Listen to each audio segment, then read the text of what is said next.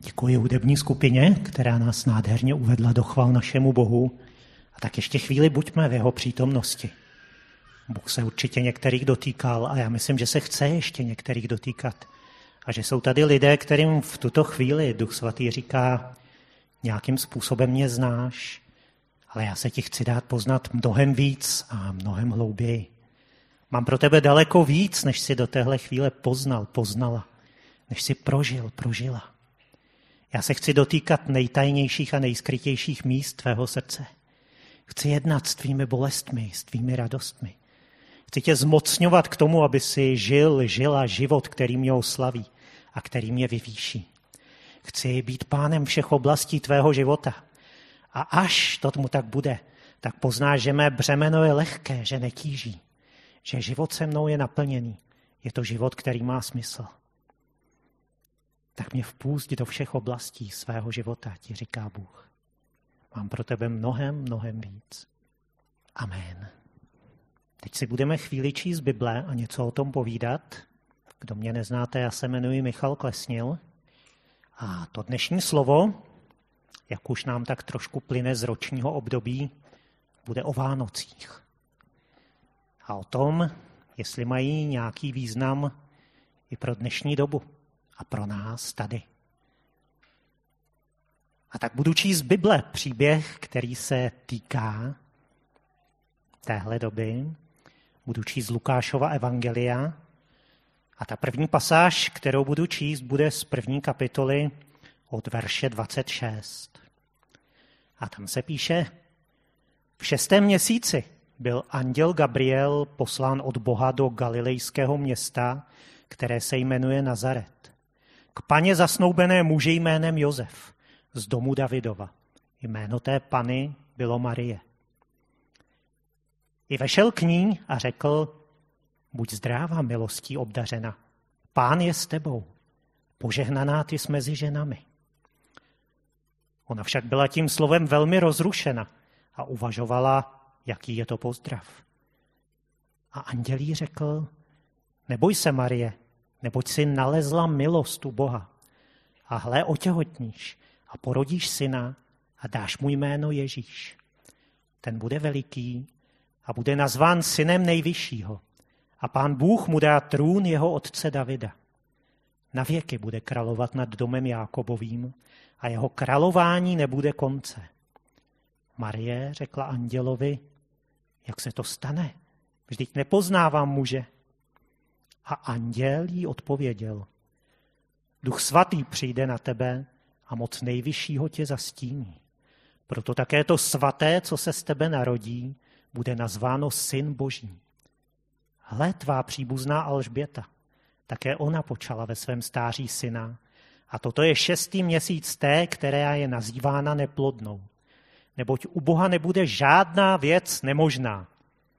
Marie řekla, hle, jsem pánova otrokyně. Nechce mi stane podle tvého slova. Tak to je první část našeho příběhu. Já jsem před časem nějakým přemýšlel nad Lukášovým evangeliem. Kdo trošku znáte Bibli, tak víte, že jsou v ní čtyři evangelia, čtyři vyprávění o životě Ježíše Krista. A v Lukášově evangeliu je toho nejvíc právě o Marii, o Ježíšově matce. A já jsem si před časem uvědomil, že je tam dokonce nejen to, co Marie dělala, nejen to, co říkala, ale že je tam dokonce i to, co si myslela a co měla, v mém, měla ve svém srdci. A tak jsem nad tím tak přemýšlel a říkal jsem si, jak se vlastně tohle Lukáš mohl dozvědět, co měla Marie ve svém srdci. A pak mě začaly nějaké věci napadat a pak jsem si začal hledat nějaké věci v tabulkách a biblických slovnících a mám takovou hezkou myšlenku, kterou nemohu dokázat. Marie se podle všeho mohla narodit tak plus minus kolem roku 20 před Kristem. Církevní tradice, která někdy říká pravdu a někdy ne, říká, že Marie dožívala svůj život ve městě Efes v dnešním Turecku. A kolem města Efes se asi v roce 50 po Kristu, plus minus, pohyboval právě Lukáš jako průvodce apoštola Pavla na jeho misijních cestách. Pavel dokonce v Efezu strávil dva roky. A tak mám takovou hezkou myšlenku, co kdyby se tam tenkrát někdy Lukáš setkal s Marí, které tou dobou mohlo být kolem 70 let, a co když mu tohle všechno vyprávěla, ona sama. Je to taková hezká myšlenka pro mě, kterou nemohu dokázat. Jednou se jich na to v nebi určitě zeptám, jak to bylo. A teď pojďme zpátky k tomu našemu dnešnímu příběhu a k tomu, co jsem teď četl. Příběhu mladé dívky. Mohlo jí být v té době, kdy prožila tohle andělské navštívení, pravděpodobně tak plus minus kolem 15 let. Tehdy se dívky vdávaly brzy. A tahle dívka Marie byla už tehdy zasnoubená muže jménem Josef. Pravděpodobně přemýšlela, nebo skoro určitě přemýšlela o manželství, o dětech, o hezkém poklidném rodinném životě. Já myslím, že na ní nebylo navenek nic až tak zvlášť patrného na první pohled nebo význačného. Ale přesto tahle neznámá dívka ze zapadlého městečka zažije něco, co je nad všechny její představy, nad všechny její myšlenky, nad všechny její touhy. Zjeví se jí boží anděl, myslím, že už to samotné muselo být hodně, hodně, hodně zvláštní a hodně, hodně náročné něco takového vidět, vydržet to. Ale co teprve to, co jí ten anděl říká? Ty, bezvýznamně děvče z bezvýznamného města, otěhotníš a porodíš někoho, kdo bude nazýván božím synem a jehož království nebude konce. A víte, když nad tím přemýšlím, tak mně se moc líbí ta Marijina reakce. Mně se zdá, že ta reakce je taková docela praktická. Že Marie na tu věc, která ji zjevně přesahuje a zjevně je pro ní těžko pojatelná, těžko pochopitelná, co to vlastně znamená, tak se jenom zeptá na jednu věc, která jí ale opravdu není jasná, jak se to může stát, když nepoznává muže. A když jí to anděl nějak vysvětlí, já nevím, jestli tomu moc rozuměla, protože jí říká něco, co se těžko představuje, protože to nikdy v historii lidstva žádný člověk na zemi neprožil. Ale když jí to anděl nějak vysvětlí, Marie to přijme a řekne, staň se mi podle tvého slova.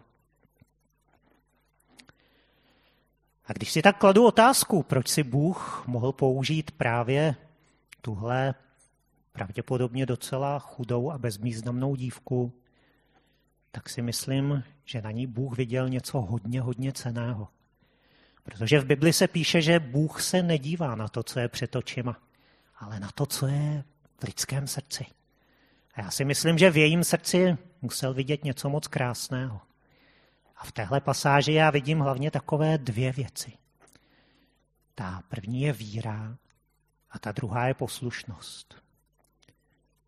Poslušnost říká, ano Bože, tomu, co říkáš a tomu, co rozumím, to uposlechnu, to udělám. I když mě to přesahuje, i když tomu třeba úplně nerozumím, ale to, co říkáš, chci poslechnout.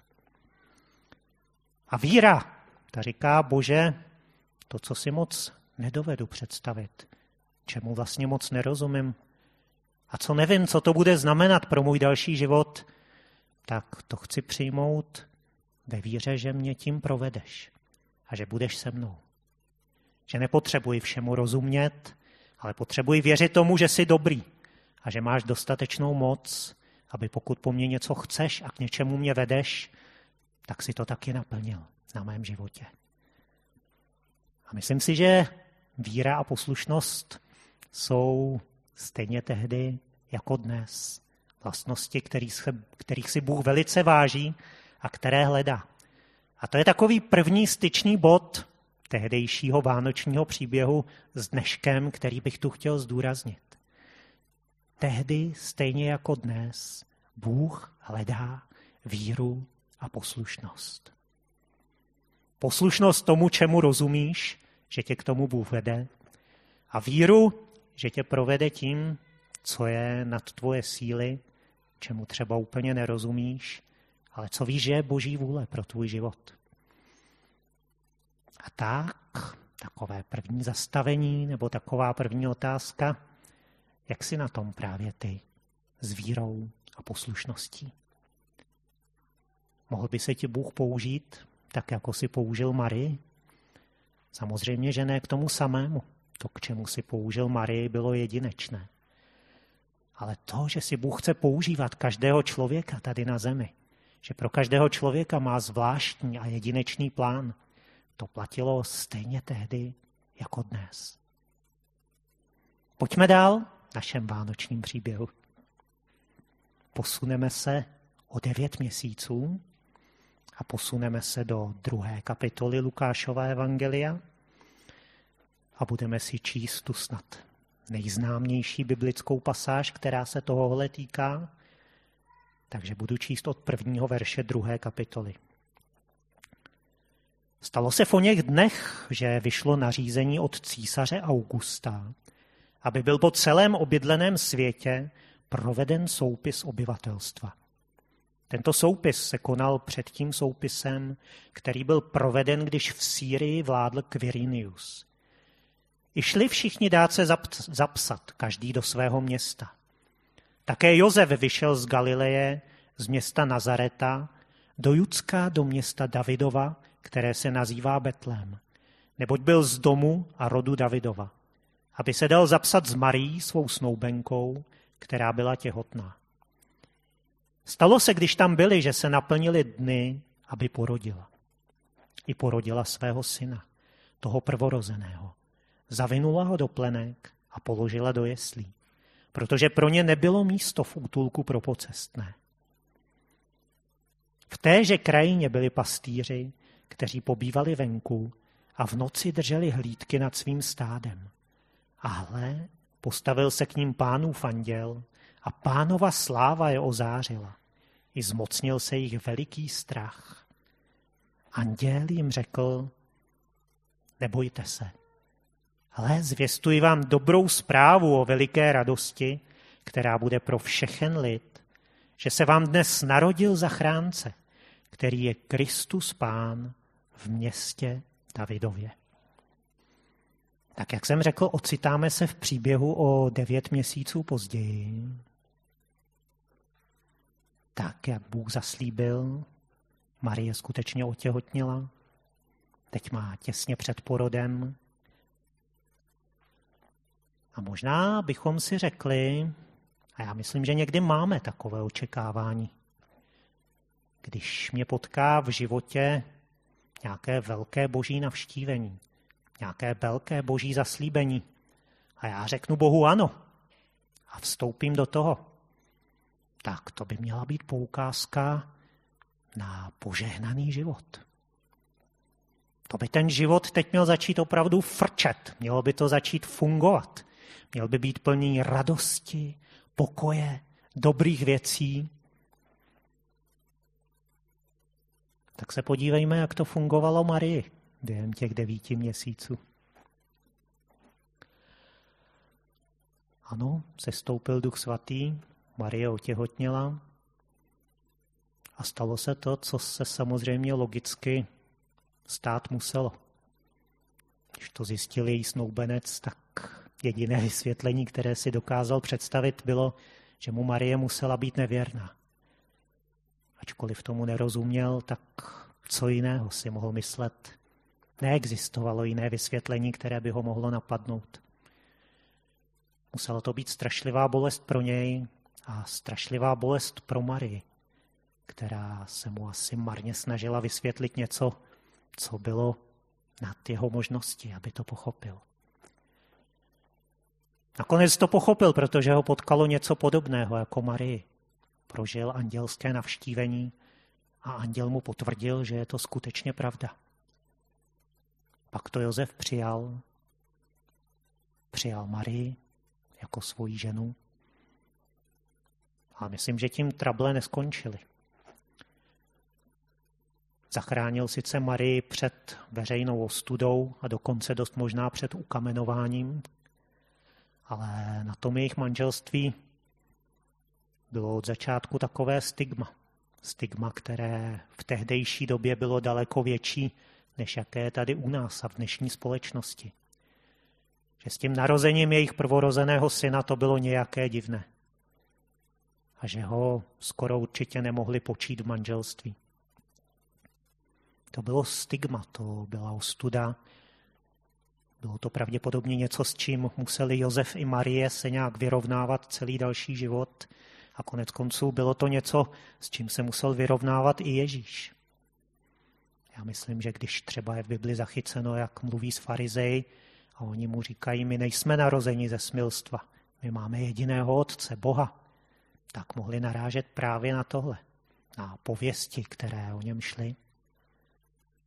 Teď v devátém měsíci těhotenství Marie musí cestovat. Já jsem si to našel na mapě. Je to pěšky asi 150 kilometrů z Nazareta do Betléma. Já jsem si tak uvědomil, že kdykoliv je tahle jejich cesta do Betléma nějak umělecky stvárňovaná na obrazech nebo ve filmech, tak vždycky tam Marie jede na oslíkovi. Ale v Bibli se nic takového nepíše. A oslík byl tehdy poměrně přepich. Ano, Bůh je všemohoucí a možná to skutečně nějak zařídil, že toho oslíka měli a že to ujela na oslíkovi. Ale taky je tady varianta, že těch 150 kilometrů v devátém měsíci těhotenství musela ušlapat po svých. Nevíme. Nakonec dojdou do Betléma, na Marii přijdou porodní bolesti a protože není jiné řešení, jejich prvorozený syn se narodí v chlévě.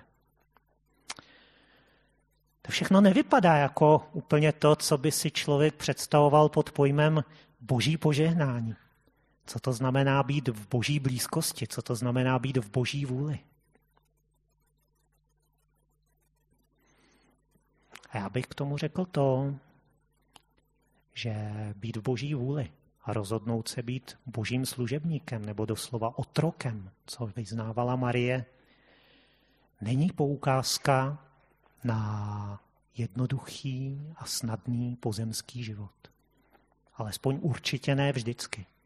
Někdy ano. Někdy tady na zemi prožijeme s Bohem úžasné věci, někdy prožijeme úžasné požehnání, někdy jdou věci lehce, někdy se řeší problémy v našem životě i hned. Ale já za 34 let života s Kristem mám taky tuhle zkušenost, že následování Krista, aniž bych se chtěl srovnávat s Marií, něco stojí. A že to skutečně není poukázka na snadný, jednoduchý, pozemský život. A to jde někdy hodně proti tomu, co zvlášť v dnešní společnosti je hodně živé a ono nám to nějak proniká i do církve. Že to nejdůležitější je blaho člověka. To nejdůležitější je, aby se člověk cítil dobře aby mu bylo dobře, tady a teď.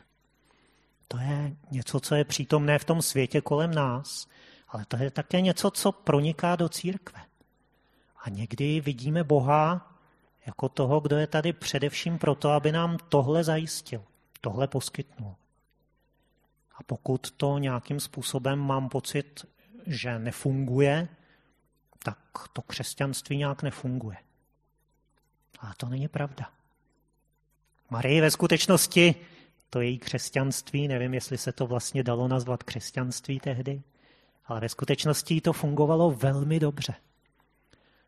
Marie je už dlouho v boží slávě.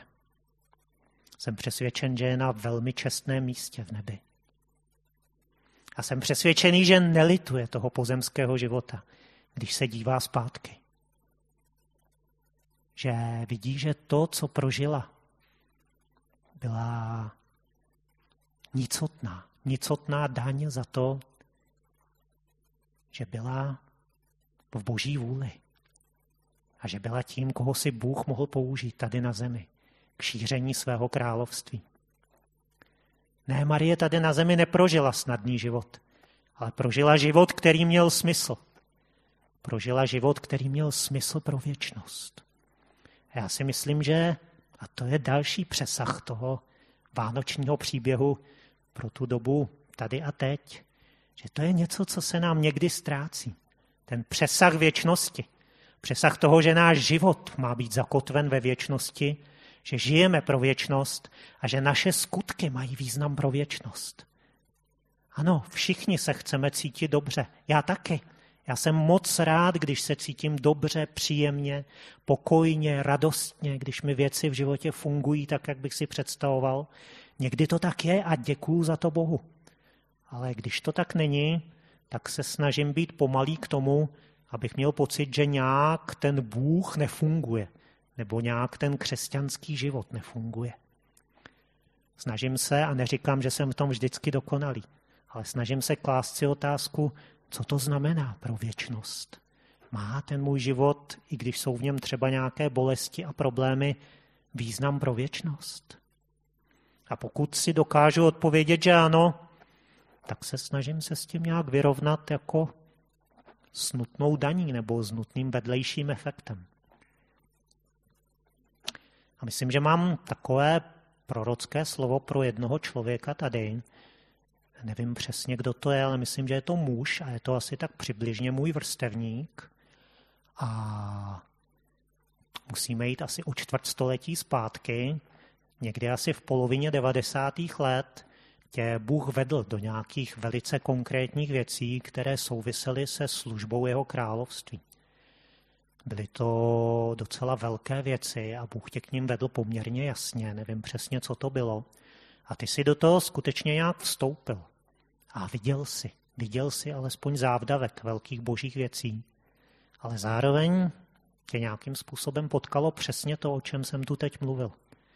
Taky problémy, taky těžkosti, které najednou přišly.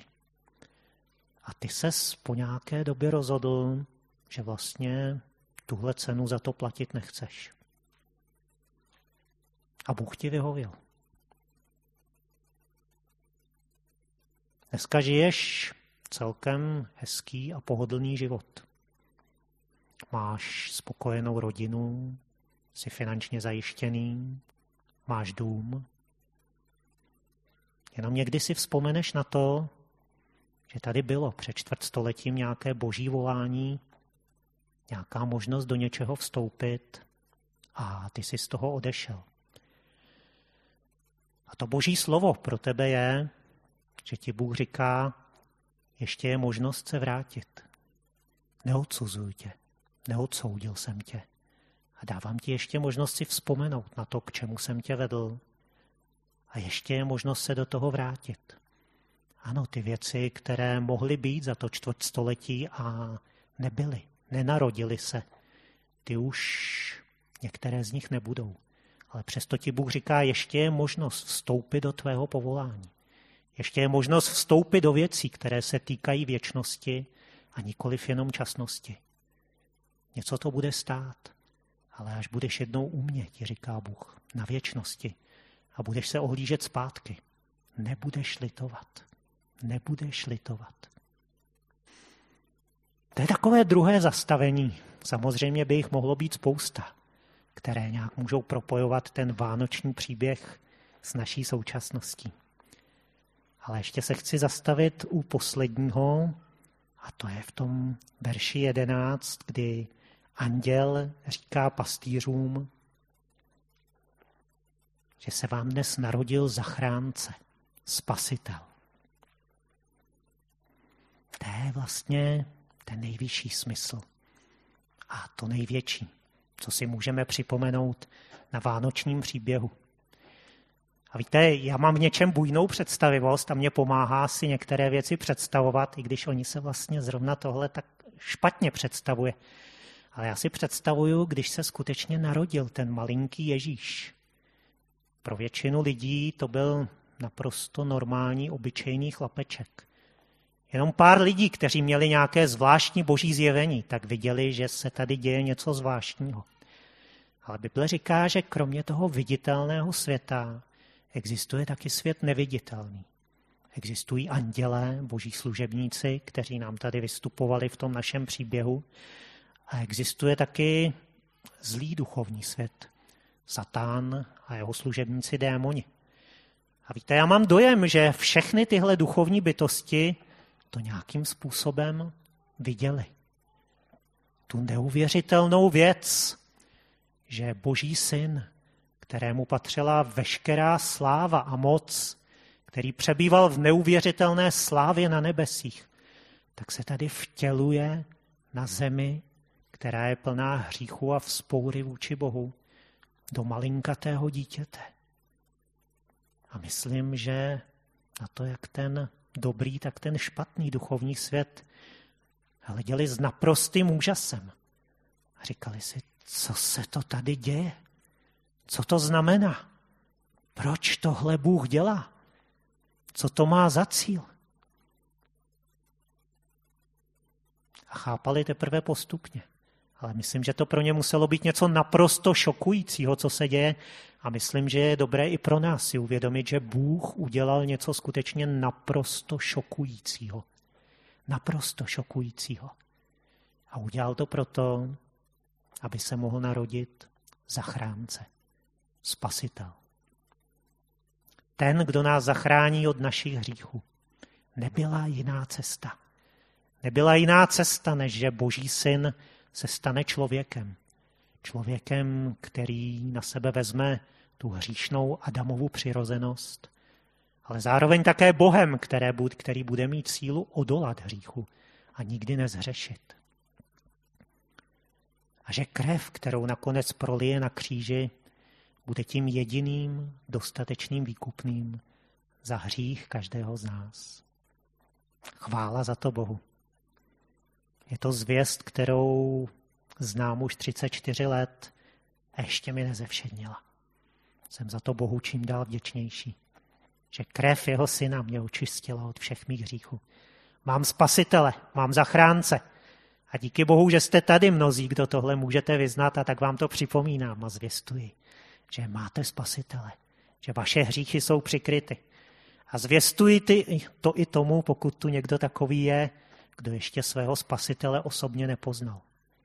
I za tvoje hříchy umíral na kříži Ježíš Kristus. I za tvoje hříchy vstal z mrtvých. I tobě může být odpuštěno. I ty se můžeš stát součástí toho vánočního příběhu, který o Vánocích začíná a vrcholí o Velikonocích. Možná si to o nich také připomeneme. Ježíš chce být tvým osobním spasitelem, ale Ježíš chce být také tím, co bylo vlastně původně zvěstováno Marii, když k ní mluvil anděl. Že se narodí někdo, kdo bude králem a jeho králování nebude konce. Ježíš chce být taky králem tvého života. A nejen to. Ježíš je taky králem, který se vrátí sem na zem, aby se to ujal vlády. A možná to už nemusí tak dlouho trvat. Zřídí tady království spravedlnosti a pokoje. Království, ve kterém bude vládnout se svými věrnými a které bude trvat tisíc let. A potom přijdou další a ještě lepší věci. Ta doba se blíží. Jsi připravený, připravená přivítat svého krále? A těšíš se na jeho příchod? Vyhlížíš ho? Já ano. Každý den. A moc se na to těším. A tak kež, tohle jsou takové nějaké myšlenky, které nám oživí ten vánoční příběh pro věčnost. A kež se z něj můžeme radovat i dnešního dne. A tak se modlím, pane, za každého z nás tady, aby ten vánoční příběh pro nás byl živý, radostný, abychom právě ty letošní Vánoce si mohli užít s novou vděčností, s novou chválou tobě a i s novým vědomím toho, že ty si dal a nebo dáváš našim životům smysl, cíl a hodnotu, která končí ve věčnosti. Chvála ti za to. Amen.